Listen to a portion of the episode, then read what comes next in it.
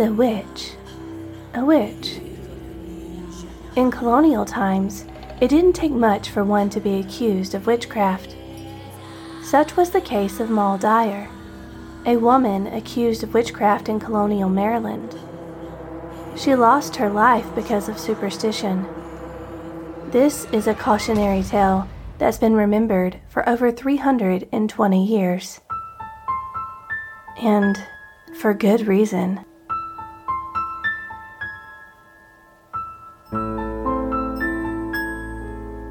I'm Vanessa K. Eccles, and this is Fabled.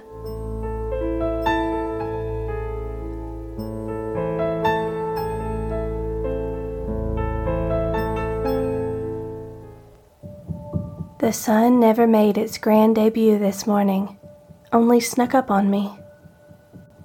Darkness had left its nightmares in my mind, but the kettle's boiling, promising relief only tea and daybreak can bring. The rooster screeches beyond the window, and the world feels normal. But I know it isn't. Beyond the cover of the wood, rests a flock of monsters disguised, wearing false smiles, yet having serpent tongues. I pour the hot water over the dried leaves and watch as the pieces swirl in the cup. One cup. That's all I own. One. I am alone. My brother's face flashes before me, first when he was just a boy and then now as he's aged. I'd witnessed life slowly bleed from him, years stripping away his youth, his body, and now his mind. I long for days of yore when we were back home as children beneath Mum's feet. Days before war, famine, and servitude had stolen our hope. A nuthatch nestles into the sill and watches me watch it. A cardinal sings in the distance. Its large head bounces from left to right, as does its short tail as it pecks at the seeds I'd left for it yesterday. The tiny round bird reminds me of myself, a wee gray thing in the forest, hiding, waiting. It tweets a simple song stealing me from my thoughts. Mercies by those who need mercy, I whisper and pray a jumble of sorrows before lifting the cup to my cold, cracking lips. After I pour myself another bit of tea, hoping to fill my empty belly, I tap the glass softly. The nuthatch doesn't flinch. It knows I'm its friend, and his company reminds me of just how alone I am. I worked my whole life to be here, to finally make my way to the colonies. But it's not what I'd hoped. People cast skeptical eyes towards a woman alone. Women weren't made to be alone, can't be trusted. That's what they think. Maybe they're right, I say to the nuthatch, then scoff at the idea. The clouds overhead swirl as if they are writhing in pain. If it weren't so terribly cold, I'd go out and study them. They are trying to say something. But what? The tea is doing little to warm me. I wrap the quilt around my shoulders and stoke the fire. A shadow flits across the stones, and my body freezes limbs growing cold and stiff. I'd been fearing the cold, but something much worse is coming. Something else will come to sniff me out. I glance back to the nuthatch, thinking it'd offer me some solace, but it's gone. Had it ever been there? The unsettling seed of truth the shadow had planted dug its way to the core of me slithering its thorny fingers into my depths, continually whispering the ugly future, my future, into existence. In the end, it won't be the cold's fault. it will be the monsters beyond the wood who kill me.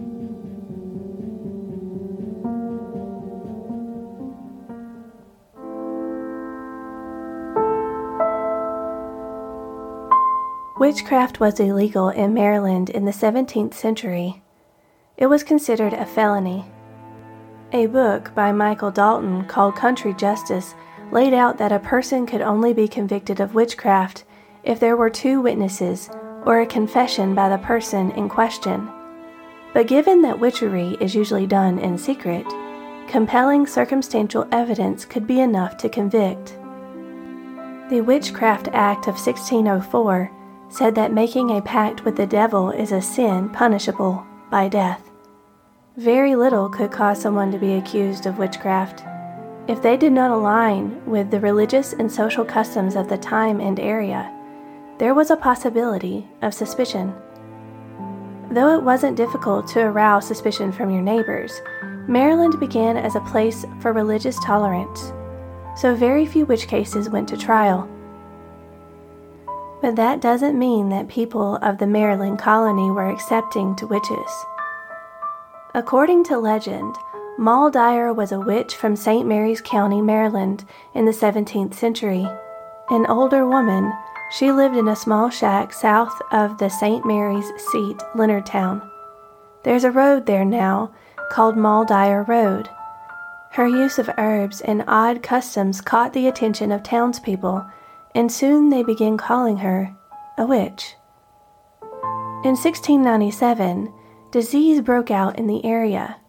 It was an unusually cold winter, and people began falling ill, probably with the flu. So many died that people started to wonder if something otherworldly was causing this cursed sickness.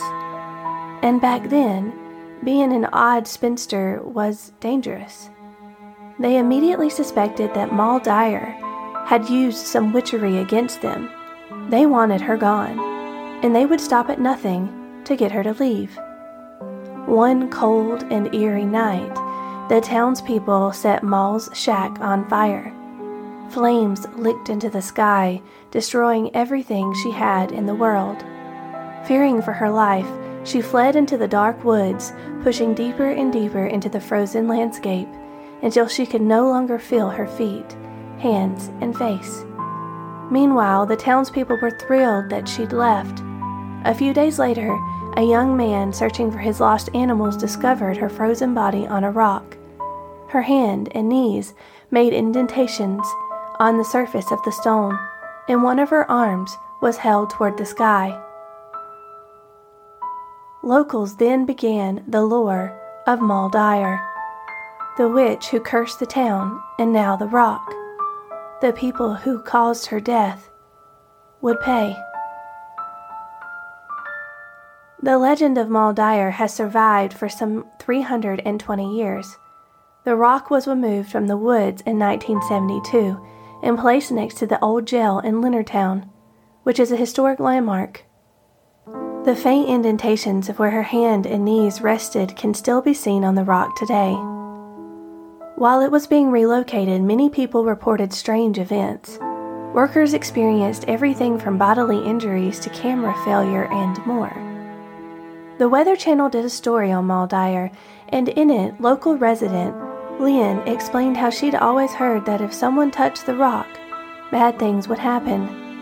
She claims that only 30 seconds after she touched it, her chest became tight and her lungs burned. She felt like she couldn't breathe and even began coughing up blood. The coughing fit lasted for 45 minutes. The rock isn't the only thing that seems cursed. People have reported having accidents because of seeing an apparition on Dyer Road. And the area seems to have strange weather that at first appears normal, then an eerie storm will emerge from nowhere accompanied by a gut feeling that screams that something isn't right. If Dyer were, in fact, a witch, it would stand to reason that she'd left a curse on all those townspeople who caused her death. Many of the descendants of those persecutors attribute some of their family's tragedies to have been caused by Moll's curse. As author Lynn J. Bonviri, in her well researched book, Dyer and Other Witch Tales of Southern Maryland, explains Dyer was born as Mary Dyer on February 19, 1634, in Devon, England. She and her brothers traveled as indentured servants to the West Indies and then made their way to Maryland in 1677. The author also states that Moll learned witchcraft from the Nevis plantation, to which she was indentured to, and brought that knowledge and practice with her to Maryland. Mary was the fourth child to parents William and Elizabeth Dyer. Civil war, unrest, and financial scarcity likely led to Moll and her brothers leaving England in 1669, set out to build a better life. Mary spent eight years as an indentured servant before traveling to America. It's believed that there she may have learned many herbal and natural remedies and cures that would later cause suspicion from townspeople unaccustomed to outside practices. When Mary arrived at St. Mary's, she worked as an indentured contract. Her brother and his family also moved there. Part of her payment for working was a small tract of land to live on. She was 43 years old then. After working off her contract, she stayed in the area, living off the land. She likely continued to practice herbal medicine and other domestic jobs. As a Catholic and practitioner of African rituals, she'd picked up during her time in the West Indies, she was seen as an outsider in the community. In nearby Massachusetts, a swirl of fear was growing about witches and their effects on the community. People began to wonder if evil lived amongst them, and if so, how could anyone be safe? Because of the Puritan influence in the area at the time, the women who were usually persecuted for witchcraft were unmarried, elderly, and Catholic. But Maryland had a large Catholic population and embraced religious tolerance. What made Mary, or Moll as they called her, so unique? Several events made the winter of 1697 treacherous for Moll. A young girl who was in the care of Moll died unexpectedly. Her parents blamed Moll for the death. Then the town experienced a series of difficulties crop failure, farm animal deaths, bone chilling temperatures, and a severe outbreak of influenza. On March 27, 1697, the Council of Maryland recorded It hath pleased God that this winter hath been the longest that hath been known in the memory of man. For it began about the middle of November, and little sign of any spring yet. It was very uncertain weather, several frosts and snows, one of which was the greatest hath ever been known. All these things seemed to overlook Moll, though. She was unscathed by the disasters afflicting her neighbors, which wasn't a good sign in their eyes. Some believe that in response to their anger and harassment, she began trying to frighten them with spells. David Thompson, the author of two books about Dyer, explains in an interview that the governor of the time reportedly gave his permission to move forward with removing the witch because his family had gotten sick as well. Adding insult to injury, a colonial letter mentioned her as being ugly, and Mr. Thompson also said that she was enamored with the Native Americans. All of this proved too much for the colonists. They wanted Moll, the witch, gone.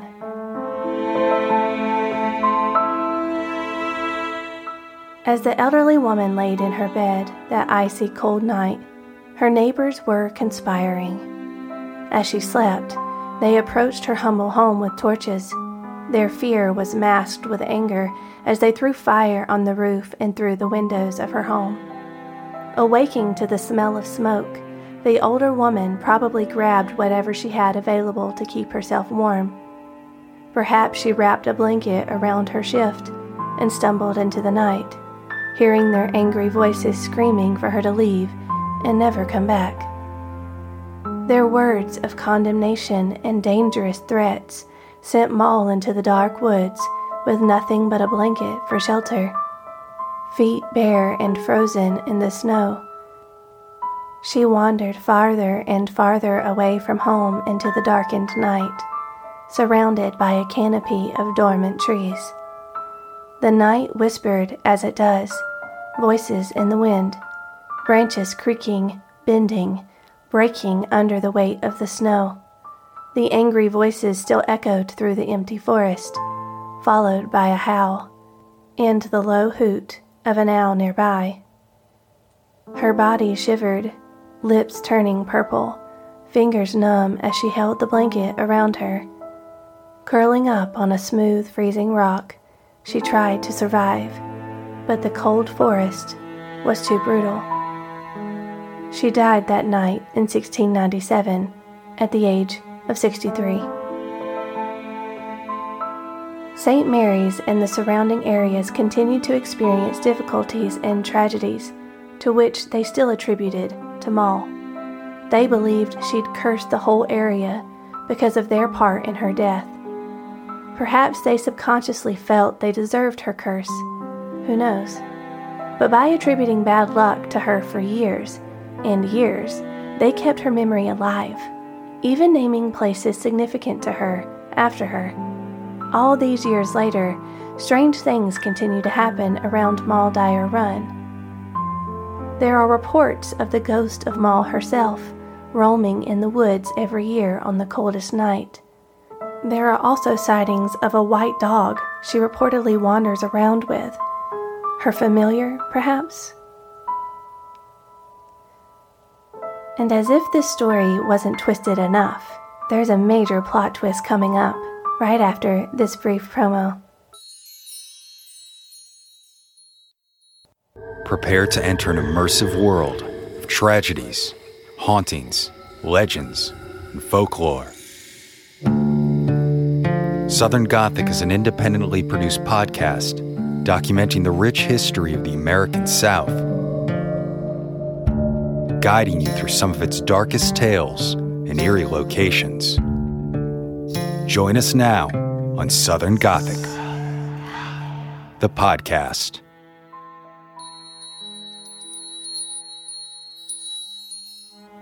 As if the land Moll lived and died on isn't historically cursed enough. In the 1940s, another woman by the name of Mary, that is, Mary Bell Thompson, lived with John Thomas Thompson in the same woods as Moll Dyer to escape prejudice. You see, John was a divorced white man, and Mary was a widowed black woman. Neither of them was from the area but to escape the scrutiny of their home state, South Carolina, they fled to Maryland where people were more tolerant. They settled at the end of Dyer Road, where the witch once dwelled 250 years before. The couple planned a beautiful future together. John built Mary a home and even built two tombs for them a little farther into the woods. Sadly, Mary would need her tomb far too soon. She died on July 10, 1942, from kidney disease. And this is where the story gets a little strange. Historically, nothing odd stands out about these two other than their bravery for being together when the world didn't yet accept them. But the lore that survived them has morphed into a bizarre tale. Locals grew up hearing tales of these two one said that John was so distraught over losing Mary that he would frequently remove her body from the tomb and bring her into the house with him. He was supposedly discovered doing this and was sent to the Crownsville State Mental Hospital, where he lived until he died in December of 1969. That's one story, but who knows what truth there is to it. All that's known for sure is that he left the area sometime in 1942, after Marybell's death, and died in 1969. In 1964, local teenage boys robbed Marybell's grave, taking her skull and parading it around the community. They were prosecuted, and supposedly Marybell's skull was returned to her tomb. The next year, in 1965, more teenagers opened the tomb again and left it open. Even though they didn't take anything, Marybell's body was open to the elements. The current owner claims that the tomb has been open since he bought the property in 1979. He says the skull has never been there. Are the restless spirits of Mary Bell and Moll Dyer roaming the woods? I know I don't want to find out. Moll lived through wars, famine, disease, brutal work, and winters, only to be killed by her own neighbors. She died because she was different in a time when different could mean death. She was independent and strong in a way few of us will ever witness. She survived so much in her life, and she deserves to be remembered as a strong, fearless woman. Much of the same can be said about Mary Bell. These two women defied social norms to live out their lives the way they felt was right.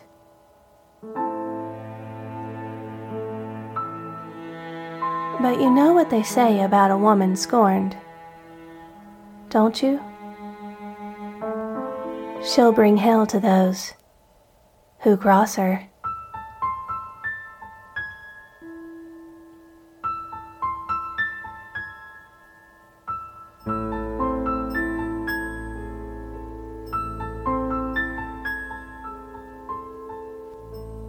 Is produced by me, Vanessa K. Eccles, with music by Kevin MacLeod, Jon Björk, Christian Anderson, and Lalo Brickman. Fabled Collective now has a YouTube channel where I post extra content related to the episodes and short fiction films. I hope you'll hop over and check that out. There's also another announcement coming at the end of the week, so be sure to follow us on social media at Fabled Collective. Wishing you a happy Halloween. Until next time, thank you for listening.